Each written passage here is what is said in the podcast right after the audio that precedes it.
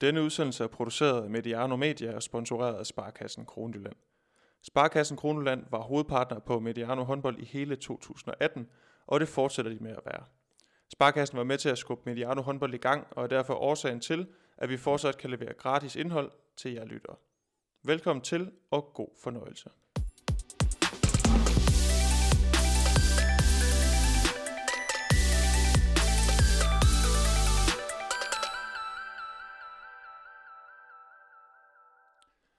Tyskland, Frankrig, Rusland, Serbien, Sydkorea og Brasilien udgør gruppe A ved det forestående verdensmesterskab. I denne udsendelse koger vi en fong på før nævnte nationer og kigger på, hvad vi kan forvente os af dem. Mit, hvorfor ryster du på hovedet, Jacob? Du har haft så lang tid til at forberede dig. Altså, jeg havde bare håbet, du havde fundet på noget nyt. Men hvad skal jeg sige? Der står sikkert også huller i osten i de mand. Nej, det gør det ikke. Nu, skal vi bare, nu, nu kører vi bare med den her intro her, Jacob. Det, det var sådan, det var. Fordi nu kigger vi på, det er dem, vi skal kigge på. Mit navn er Emil Halke. Velkommen indenfor hos Mediano håndbold VM Special nummer 2. I dag har vi fået besøg af Rasmus Bøjsen fra Ribe Esbjerg. Velkommen til Aarhus, Rasmus. Tak for det. Du kunne godt finde herop. Ja, det gik lige. Og også, øh, ja, nu kunne folk høre, at Jakob Gren, han er her også Medianos egen håndboldekspert. Du øh, har fået tanke kaffe og er klar til en lang eftermiddag foran mikrofonerne. Ja, for satan. Ej, det bliver en lang dag. Rasmus, du startede jo med fuldstændig at trække gulvtæppet væk under, under Gren og jeg ved at skrive et kvarter inden du ankom, at øh, jeg kommer sgu ikke alligevel. Var det mig, der startede den der uh, ting? Ej, jeg tror, jeg kom til at lægge et billede ud på Instagram af dig i en BSV-trøje, og så, øh, så skød du tilbage, at du skulle have set panikken i vores øjne dengang. Jeg er blevet fuldstændig fanget i en krydsild. ja, men øh, altså, du er i hvert fald skyldig, at jeg begyndte at svede allerede inden, at, øh, at vi skulle optage nu her. Øhm, Rasmus, hvad har du egentlig glædet dig mest til juleaften eller VM i, januar? Nej, det må være VM. Det, du er kommet over øh, det med jul og Julen den er lidt overvurderet, men maden er god, det er fint nok. Gren. Har du øh, glædet dig mest til jul og juleferie eller VM i januar? Øhm, jamen, jeg er fuldstændig på linje med Rasmus. Altså, og hvis ikke den var sløj i forvejen, så efter man har fået et barn, så er den der fuldstændig ligegyldig. den eneste gave, jeg har fået, det er en uh, juniordyn til min datter. Så altså, ej, VM, januar. Og det er lige om lidt. Øh, Rasmus, du har efterhånden set håndbold en del steder, og også øh, i slutrunde regi. Mm. Hvordan er Danmark egentlig til at afholde mesterskaber? Jamen, vi ligger vel relativt højt i forhold til at få folk i hallerne, og hele det her organisatoriske, der tror jeg, vi, vi er rigtig godt med. Nu vil jeg sige, jeg synes, det er lidt sjovere at se slutrunder i udlandet. Øhm, det er også rigtig fint i Danmark, men, men det er altid, der er altid lidt specielt ved at komme uden, udenlands øh, og se det. Men, men der er ingen tvivl om også, hvis man, når man hører folk snakke om det og ude i de andre lande, så er der også en respekt øh, for Danmark i forhold til at få, få rigtig mange hælderne hallerne og, og få afholdt et godt mesterskab. Helt sikkert. Har du fået sikret dig nogle billetter til de danske kampe? Øh, ja, det har jeg åbningskampen, og så har jeg en semifinalbillet og en finalbillet, så der regner jeg også med, at vi skal se Danmark. Du har sikret dig til de gode kampe der. Hvad med dig, Gren? Har du øh, været ude og, og kigge på nogle billetter?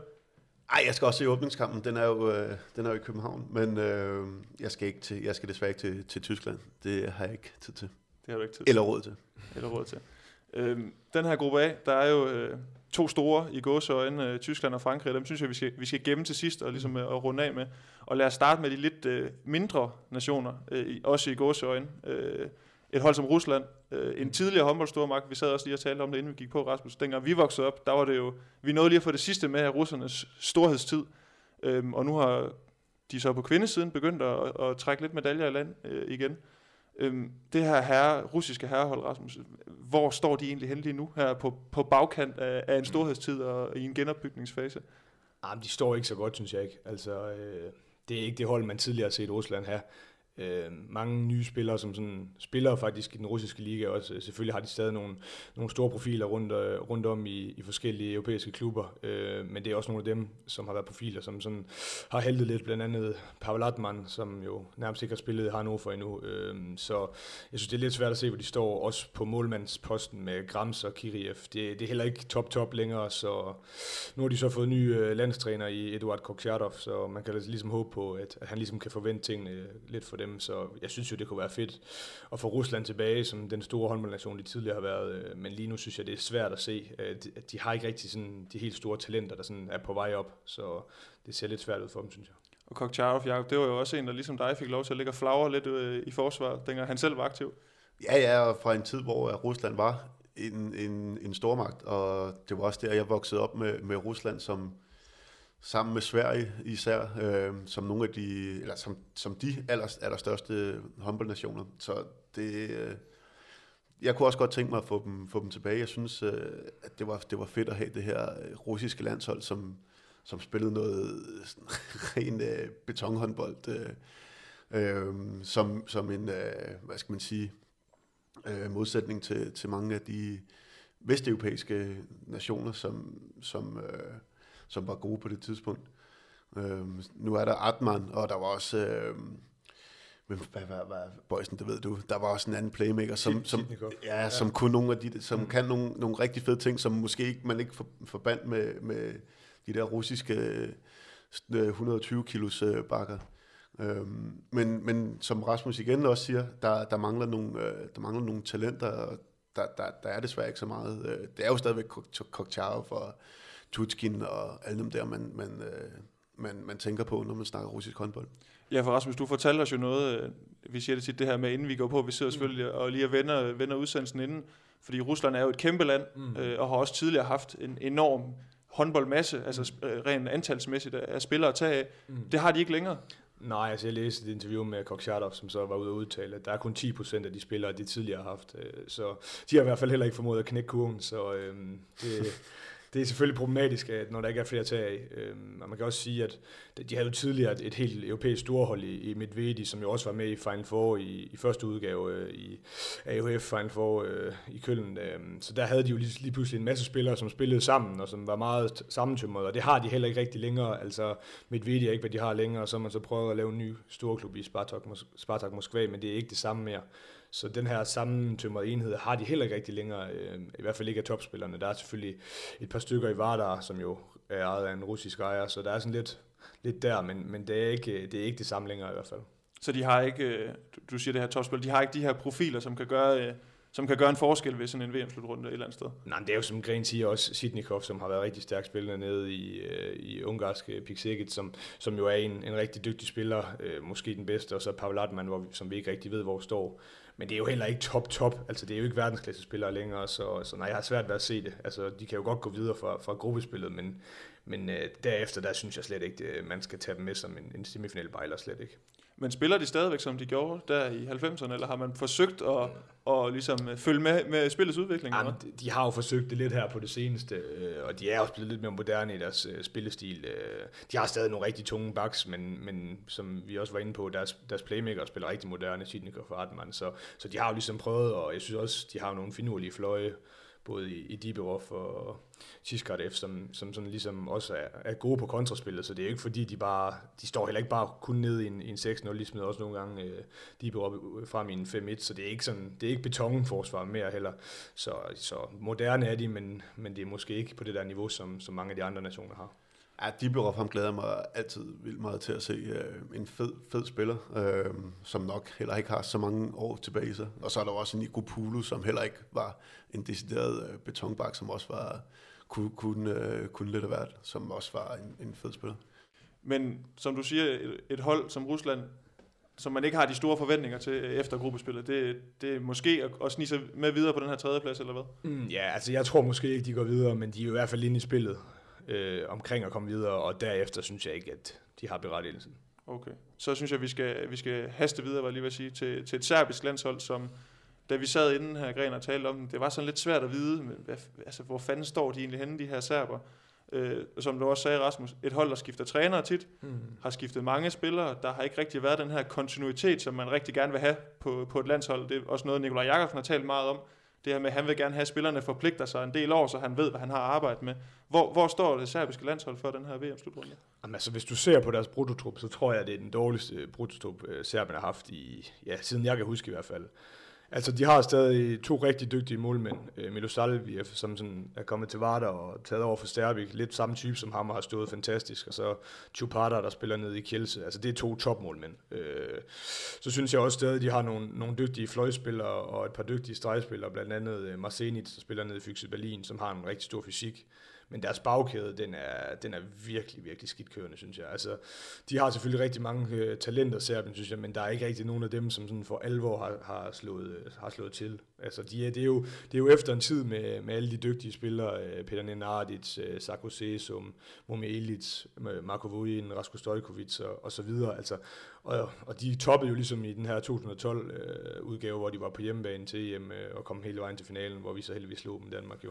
Men, men de, efter det der, der har været rigtig meget øh, kaos i det serbiske forbund, og helt til nys øh, landstrænere, som går ud og sviner nogle af spillerne, og vil ikke have nogle af de spillere med og sådan noget. Så nu er det så øh, Perunicic, der har, har taget over for dem, og det må man sige, det er, det er et svært job. Altså godt nok har de kvalificeret sig til VM, og det synes jeg faktisk er stærkt. Øh, det var så mod Portugal, hvor de var lidt heldige med at, med at kvalificere sig, men deres trup, øh, det virker som om, at de tager nogle rigtig unge med, og så håber på, at de sådan ligesom om 3-4 år måske kan, kan top igen, øh, fordi med den nuværende trup, der tror jeg ikke på dem. Man kan jo godt have lidt fordom om sådan et, øh, et Balkan-landshold. Altså, de, de passer vel bare et eller andet sted på det serbiske landshold lige nu. Altså, det, det er sgu noget rod et eller andet sted. Mm. Eller, eller hvad? Ja, men både og, fordi jeg synes jo også tidligere, det der har været kendetegn, det er, at øh, for eksempel Serbien har haft nogle fantastiske spillere. De har bare aldrig rigtig fået det der ud. Nu der står vi lige pludselig med et hold, som ikke har de der helt store verdensstjerner, øh, som så lige pludselig skal prøve at finde sammen. Og man så også mod Portugal, hvor de leverede rigtig stærkt på ude, udebane, Portugal er faktisk et rigtig fint hold, så at de sådan stod lidt mere sammen og spiller lidt mere som enhed, og det er jo det, der, der skal sådan hjælpe dem på vej. Øh, men det kan også bare gå hurtigt for et serbisk hold. Man ved, kommer de bagud med to-tre mål, altså, så, så har de det bare med at slå lidt op i banen, og det bliver jo så deres store udfordring ved den her slutrunde. En ting er, at, at Serbien kommer til at have, have nogle navne med, som, som man i den brede håndboldforstand ikke lige kender. Øh, et, et hold, der også er i den pulje, Sydkorea, eller Korea, øh, mm. som, som du også fortæller os, det, de har valgt at slå, ligesom øh, stille op som en samlet nation. Ja. Øh, det var ikke, øh, det skal være ærligt, det var ikke et hold, vi anede, anede særlig meget om inden. Nej, nej. Og, faktisk overhovedet ingenting, øh, vil jeg gerne øh, være, være helt ærlig at erkende. Øh, der er, nu har jeg lige siddet og kigget deres trup. Der er ikke et eneste navn, som jeg, øh, jeg kender.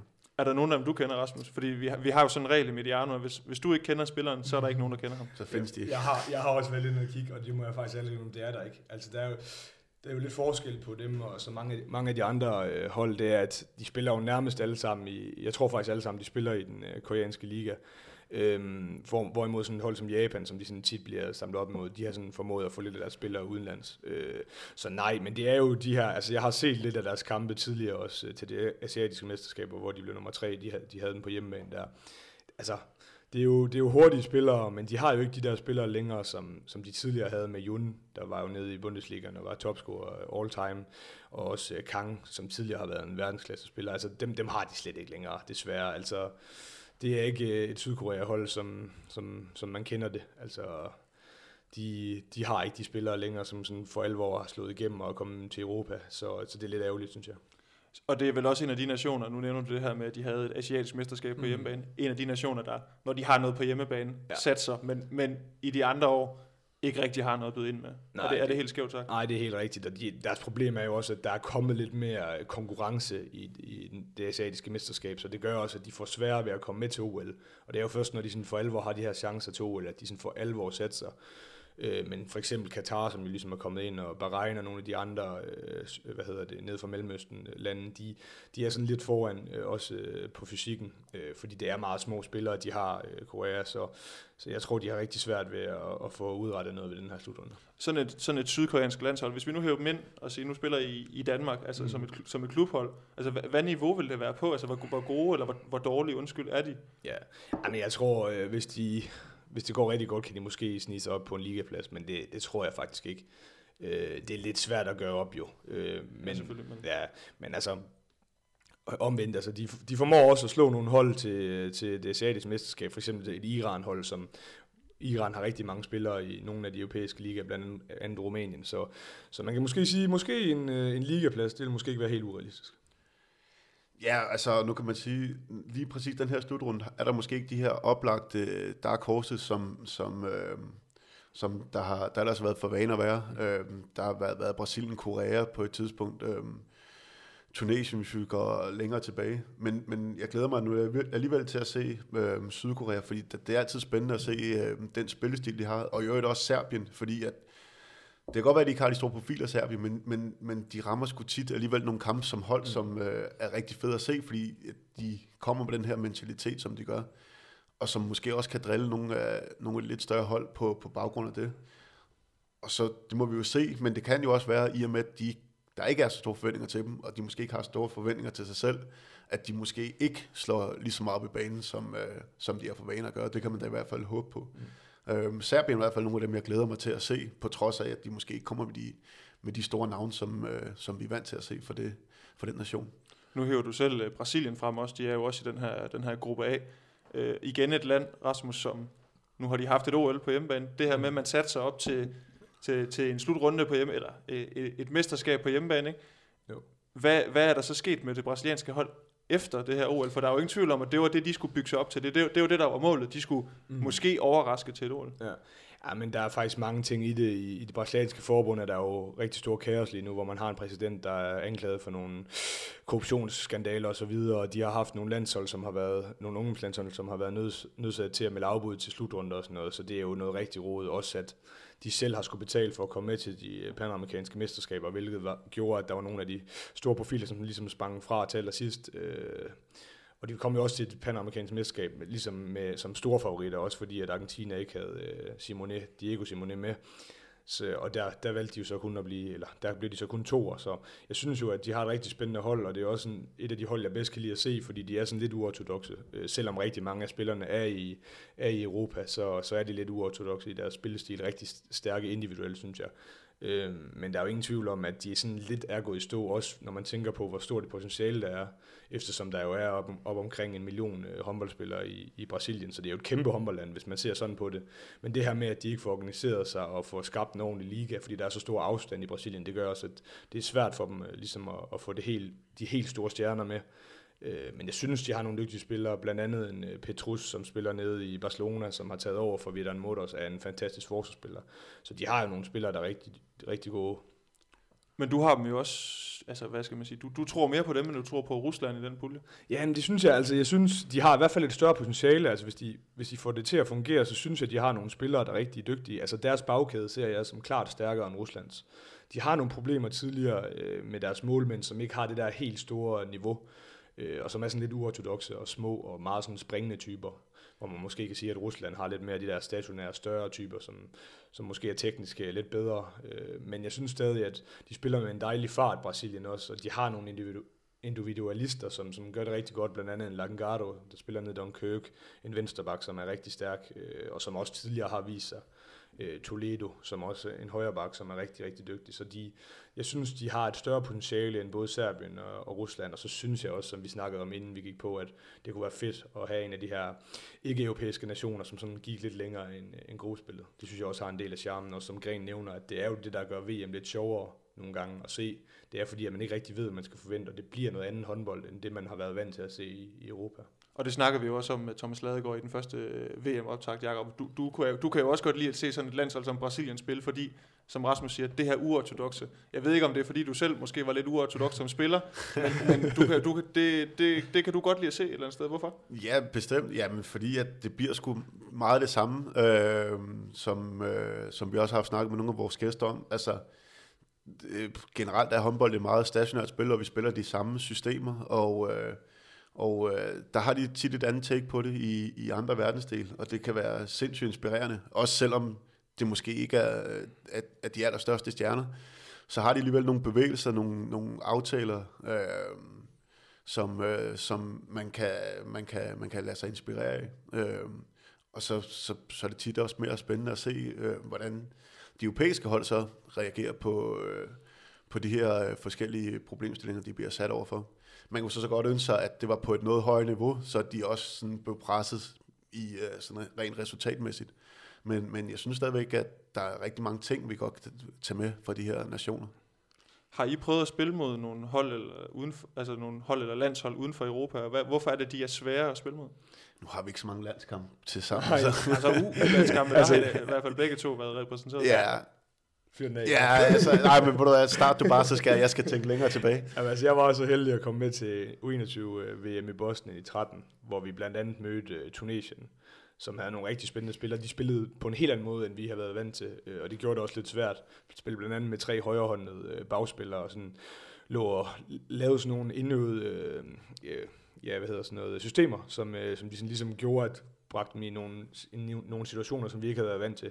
Så det havde vi lidt problem med, men det fik vi ligesom arbejdet os ind i, og så mødte vi Senegal. Øh, og det var en meget mærkelig oplevelse. Vi snakkede med de der tunesere inden, øh, som sagde, at de der senegalesiske spillere, de havde altså været til øh, U20, øh, det må så være afrikanske mesterskaber de sidste øh, 6-7 år. Så vi snakkede altså om nogle spillere, som måske var de der 7-28 år, og de var kæmpe store og en vanvittig fysik, men de havde jo overhovedet ikke nogen håndboldhjerne.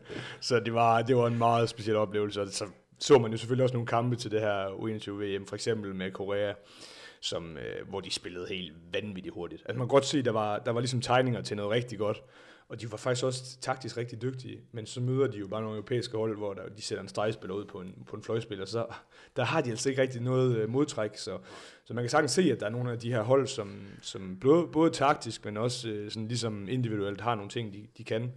Øh, så det er jo altid sjovt. Kan man ikke også snakke om, fordi nu har vi også haft, en, haft landstræner i nogle år, der altid har snakket om, vi vil gerne have flere dage sammen med, med vores øh, landshold. Mm. De her mindre nationer, det er jo dem, der kan sige, nu samler vi øh, i hvert fald ned, ned i sådan noget som Bahrein og sådan noget, nu samler vi spillerne i to mm. måneder ja. og træner op. Det, er, det, er det det, der også er deres øh, lod eller deres chance, det der gør, at de også, ja, som jeg siger, har en lille mulighed for at overraske nogle gange? Jo, og så både det der, også det der med, at ofte mange af de hold, de, det er jo få hold, de spiller på. Altså det er jo måske to-tre øh, klubber nede i Bahrain, de så spiller i. Øh, så det gør jo også, at de, de har de her en og en aftaler, øh, som er jo så vigtige i håndbold, og som er så svære for, for nogle af de store nationer, fordi de har så få dage sammen, så er det svært at få indøvet dem, øh, og der kan de jo selvfølgelig gøre det på, på en anden måde, når man er samlet mere. Så jo, det er jo klart, det er jo, det er jo lidt det, de kan, kan bygge videre på. Men derfra så til at møde nogen, der bare har en større fysik end dig, eller bare har en bedre taktisk forståelse, så er der bare stadig rigtig langt. Altså. Og det må man vel sige, at Tyskland har, som jo også er med i den her gruppe A, Jakob. Nu er jeg lige kommet i tanke om, hvem det var, jeg har... Øh, Nå, ja, sorry. Jakob, hvem har du spillet med? Jamen, vi spillede mod uh, Brasilien. Uh, er det der, kærligheden stammer fra? Nej, men altså, Brasilien, det er bare... Jeg tror, at den går lidt ud over håndbold. Jeg kan også godt lide brasiliansk fodbold og brasilianske strande og sådan noget. Men, uh, men de var nemlig rigtig dygtige, dygtige individuelt. Uh, det kan jeg i hvert fald huske, de havde en playmaker, som uh, kørte os rundt uh, fuldstændig. Men igen, så, så har vi, så er vi måske lidt længere fremme øh, taktisk i forhold til at, kunne, til at kunne løse de der problemer. Og så mødte vi faktisk, jeg var ude for den modsatte øh, problemstilling. Vi mødte Puerto Rico til øh, VM.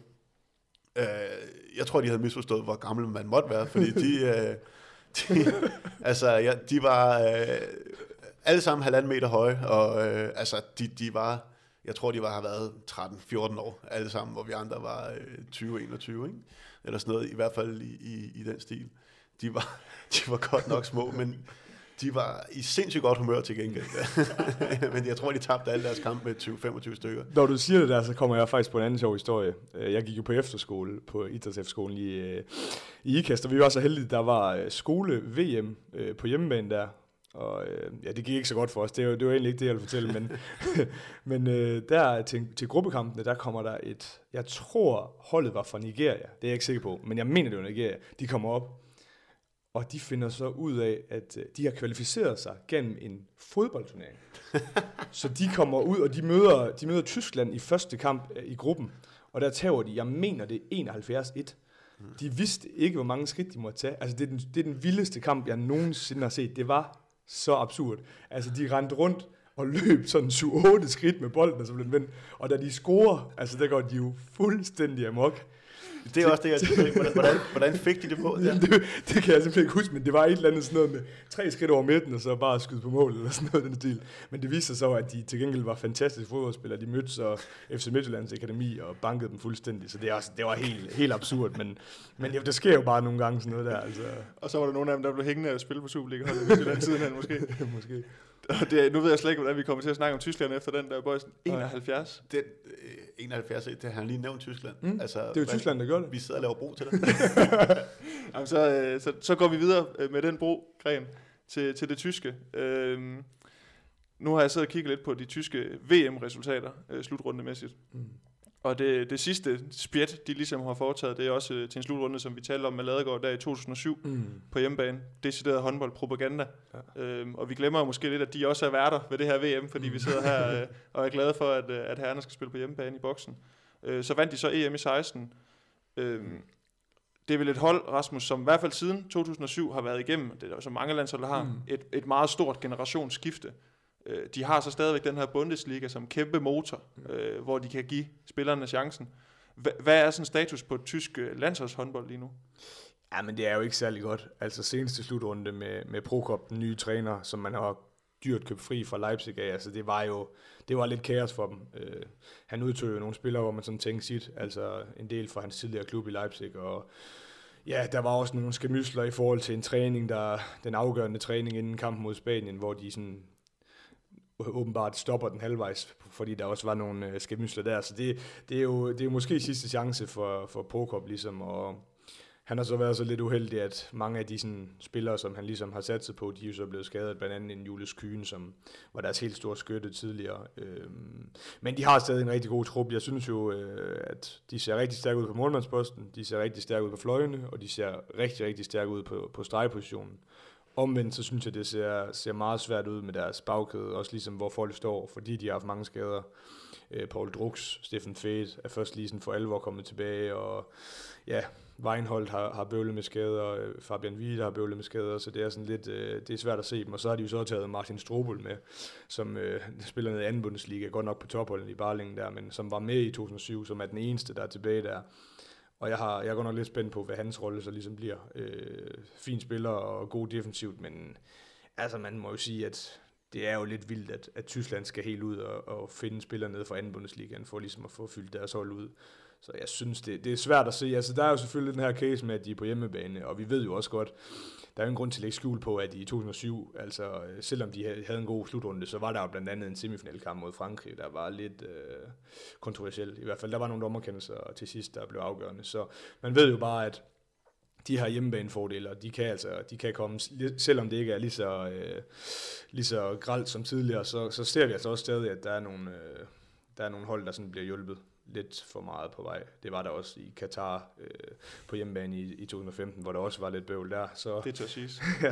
så, så nu må vi se, hvordan det bliver, men jeg synes jo, øh, jeg synes ikke, at der er et, der er ikke ligesom det store... Altså, selvfølgelig der er, der er et VM på hjemmebane for Tyskland, men jeg synes ikke, det der pres, det er ikke, det, når man sådan ligesom hører rundt, så er det ikke ligesom om, at, at folk de sådan forventer, at de skal, skal gå i en semifinale. Øh, og det kan jo lyde lidt helt vildt, når, når vi snakker om måske den største håndboldnation overhovedet. Øh, men, men de her skader og den her historik på de seneste par, par slutrunder gør jo bare, at jeg har i hvert fald ikke de store forventninger til dem. Men det er vel også et landshold, Jacob. Nu, øh, nu plejer det jo tit at være sådan, at, at dem, der vinder, de har også nogle af de her verdensklasse spillere i bagkæden. Det er vel også et landshold, hvor vi faktisk skal ud på nogle af de her positioner, som selvfølgelig er vigtige, men mm. ikke ligesom kan afgøre kampene på samme måde, altså i fløjene øh, på stregen. Det, det er vel også et eller andet sted, der er kildesal, Jacob. De har ikke den her primus motor i bagkæden, som, øh, som vi har på nogle af de andre store nationer, som bare kan afgøre håndboldkampen. Nej, men lige nøjagtigt. Altså, det er jo, det er jo øh, tit i, øh, i bagkæden, der skal, der skal ske et eller andet øh, ekstraordinært, hvis man skal lave nogle overraskelser. Øh, man kan så sige, at øh, de trods alt godt kan få banket et godt forsvar op, og så med den her hjemmebane, øh, hjemmebanefordel, så, så tror jeg også godt på, at de kan, de kan, de kan, de kan drille nogle, øh, nogle øh, nationer, og så... Øh, Jamen altså Tyskland på hjemmebane, og, og en turnering, hvor de har mange kampe til at få, kunne spille sig i gang. Måske også nogle af dem, som ikke, øh, som ikke er på toppen lige nu, har, har nogle øh, kampe og nogle, øh, nogle uger til at, til at komme op. Øh, jeg ser dem heller ikke som en af favoritterne, men, men, øh, men, men jeg synes stadigvæk, det, det er værd at holde vågent øje med dem, øh, fordi de er, det er sat nogle dygtige spillere, de har på de, på de positioner, som, øh, som Rasmus han øh, nævner. Men, øh, men, men det er klart, at de skal have en eller to bagspillere øh, til at ramme en, en, øh, en ny turnering, så kan, det, så kan det blive spændende. Men, ja, også, ja også, jeg synes også, vi skal huske på, at det her EM i 2016, hvor de jo går hen og vinder de her bad boys, som de ligesom blev kaldt, det var godt nok under Dago Sigurdsson, men men der var det heller ikke sådan, at man tænkte, okay, det her hold, de har kla- sådan for alvor Nej. klasse i bagkæden. Men så kom der lige pludselig nogen, der kom en fed, mm. øh, som ligesom gjorde det rigtig godt, og Kai Hæften blev senere skiftet ind i truppen også, og gjorde det fantastisk i de her afgørende kampe.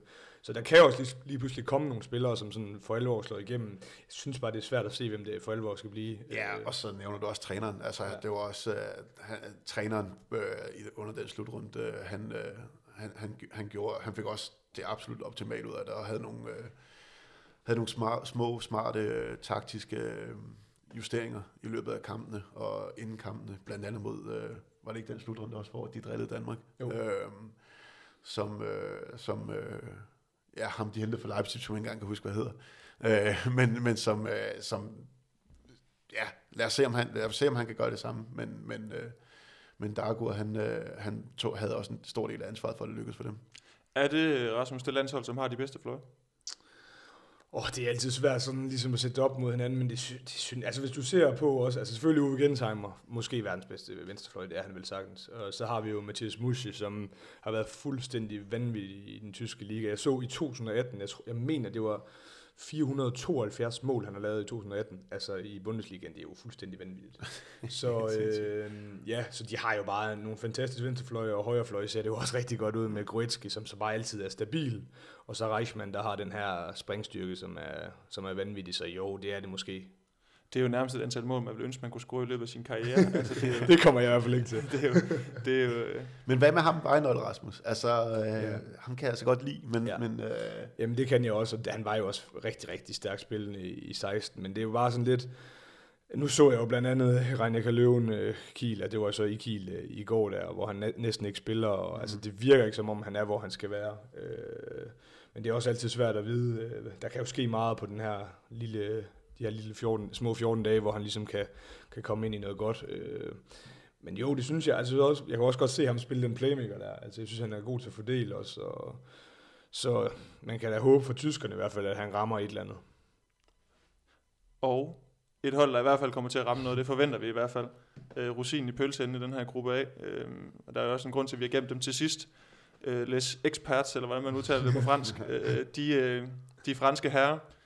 Det er, det, det er svært at finde ud af, hvordan man skal, hvad man skal sige, når man skal snakke om dem, fordi det er et hold, der også har lavet et generationsskifte. Man har bare ikke kunne se det på resultaterne, fordi de bliver bare ved med at vinde, Rasmus. Og når man Ja. kigger på den trup, de har Mm. til rådighed, altså det er uden en Nikola Karabatic, Mm. men stadigvæk, Ja. de er vel klare favoritter til at vinde VM. Det ved jeg ikke, om jeg synes. Jeg, det er svært at nævne en klar favorit, men der, der er jo ingen tvivl om, at hvis du ser på bookmakerne, så er det jo faktisk Danmark, der er favoritter. Øh, men det kan selvfølgelig godt skifte lidt efter, at Kirke, Kirkeløk nu er blevet skadet. Men i hvert fald, så synes jeg, at der er en del om budet, og vi skal også huske til EM, altså så, så stor forskel på den trup, de havde til EM, og så den, de kommer til øh, VM men nu, den er, den er meget lille faktisk. Der er næsten ikke, der er jo faktisk kun Karabatis, tror jeg, som der, som der er ændret på, og der kommer de jo ikke, øh, eller der vinder de jo ikke, så man kan sige, både Spanien og, og Sverige er jo foran dem der, kan man sige. Så, men jo, altså hvis, som du siger, det er jo svært at nævne en enkelt spiller, øh, men jeg synes jo, de har en fantastisk trup, øh, så selvfølgelig er de en af favoritterne, det vil de nok altid være Frankrig, og er det ikke de, fire af de sidste fem slutrunder, de, VM-slutrunder, de har vundet, så de må jo selvfølgelig se som, som en af favoritterne i hvert fald, øh, så helt sikkert.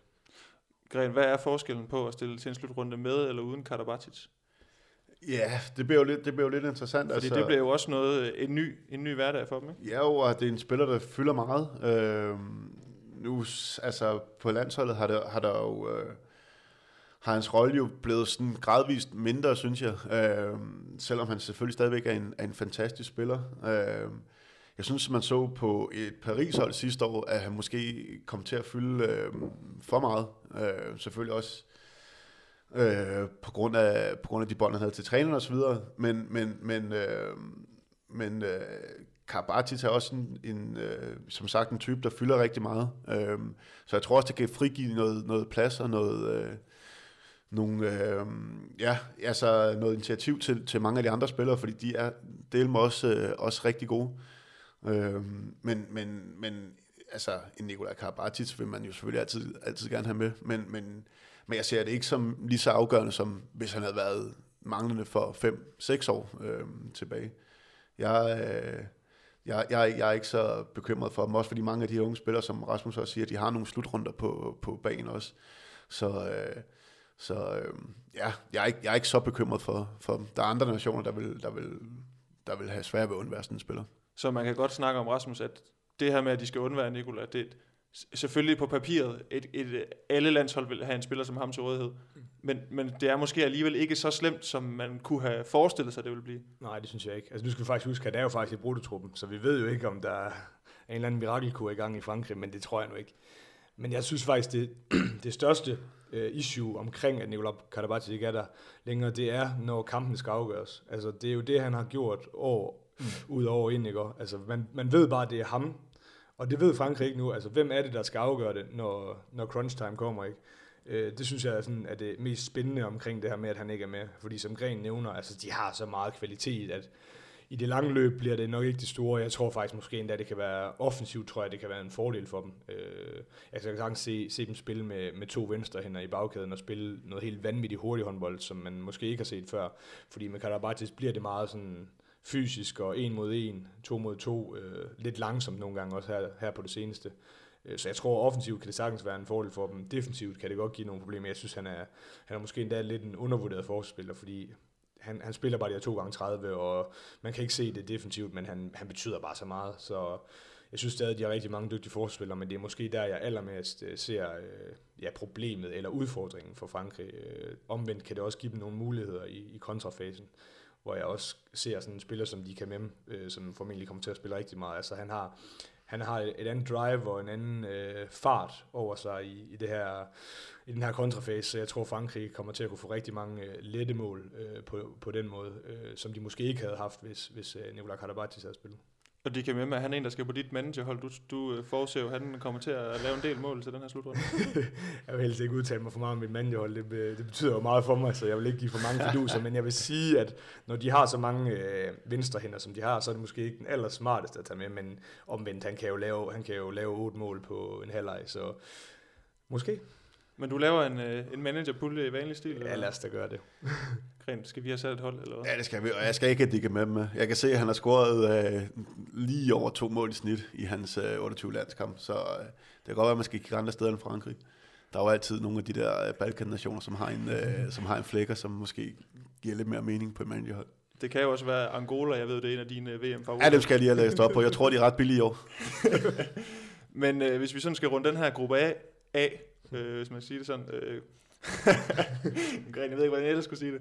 Jeg siger ingenting. Du siger ingenting. Men øh, Rasmus, du har sådan, det virker til, at, øh, at du har Frankrig som et af den pulje. Ja, helt Tyskland som toer. Og så Brasilien som, som treer foran Rusland måske. Hvad, Gren, er du, øh, er du samme sted i forhold til den her gruppe A, eller hvem, hvem ser du øh, tage en af de første tre placeringer? Ja, altså Frankrig-Tyskland, den er, den er vel øh, helt oplagt. Øh, men ja, altså, så kan det være, at vi kan, vi kan blive uenige i nogle af de andre grupper, men, men øh, jeg håber også, jeg håber i hvert fald på, øh, på Brasilien. Øh, jeg kan ikke rigtig se, hvor det der, øh, hvor det der ikke-europæiske øh, øh, Dark Horse skal, skal komme fra. Nu kommer vi til at snakke om Argentina senere, men, øh, eller i nogle af de andre programmer. Men øh, jeg håber, at Brasilien er, det er nogle af dem, hvor man i hvert fald kan håbe på, at de kan, de kan klemme sig med videre. Og med det så vil vi lukke af for denne VM Special nummer 2 fra Mediano Håndbold. Den var bragt i, i samarbejde med Sparkassen Kroneland. Husk at finde Mediano Håndbold på Facebook, Twitter, Instagram. Jakob, jeg siger ja. det altid, vi har hele mediepaletten. Ja. Er du... Øh, vi mangler LinkedIn. Vi mangler LinkedIn. jeg ved ikke, om det er så godt et medie til. Jeg tror heller ikke lige det. Er du på LinkedIn? Ja. Nå, så, øh. Jeg skal ud og have et job på et eller andet tidspunkt, jeg har hørt, det er der, man skal være. det er sgu i orden, Jacob. Men øh, vi lukker af for den her Mediano VM Special 2, og så øh, tager vi noget frokost, og så kaster vi os over en mere her bagefter. Men øh, tak fordi I lyttede med, og vi lyttes ved.